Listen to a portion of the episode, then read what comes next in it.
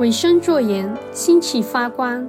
十八天的灵修，今天来到第五天，题目是展现真实的虔诚。经文记载在雅各书一章二十七节。雅各提醒基督徒要虔诚，虔诚不是一种宗教仪式或者是行为，而是一个人顺服神时所展现出来的回应行动。在雅各书一章二十六节中表示，虔诚的人是能勒住自己的舌头。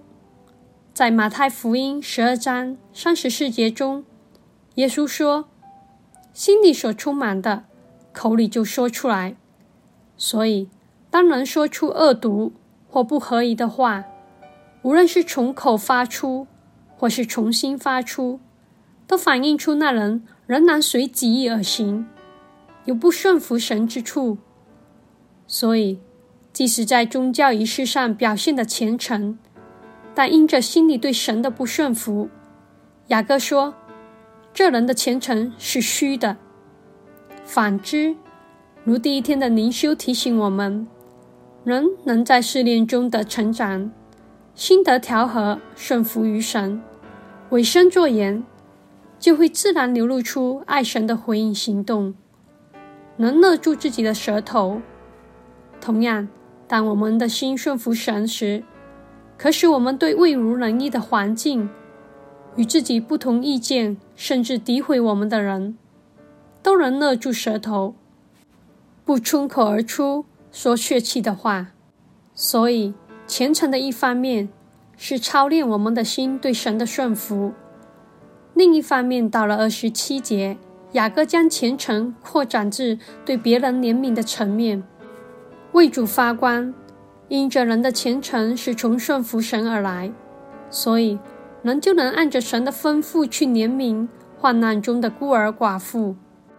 雅各提醒要保守自己，不沾染世俗，就是不为建立自己的名声，不为求自己的益处，也不是因为对别人的同情。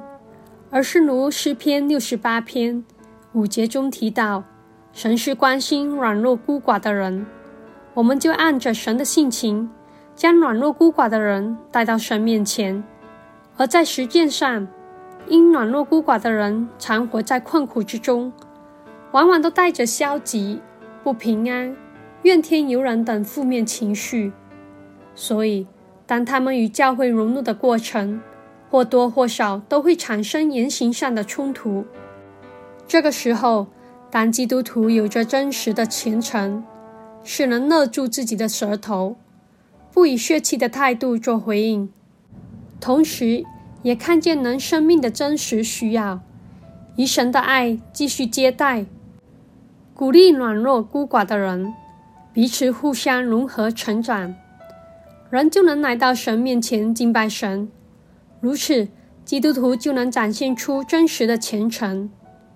弟兄姊妹，神是要我们将真实的虔诚展现在人面前。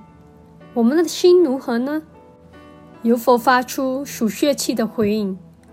若发现有不顺服神的地方，求神更新医治，也求神带领我们如何辅助软弱孤寡的人，与他们同行。祝福大家。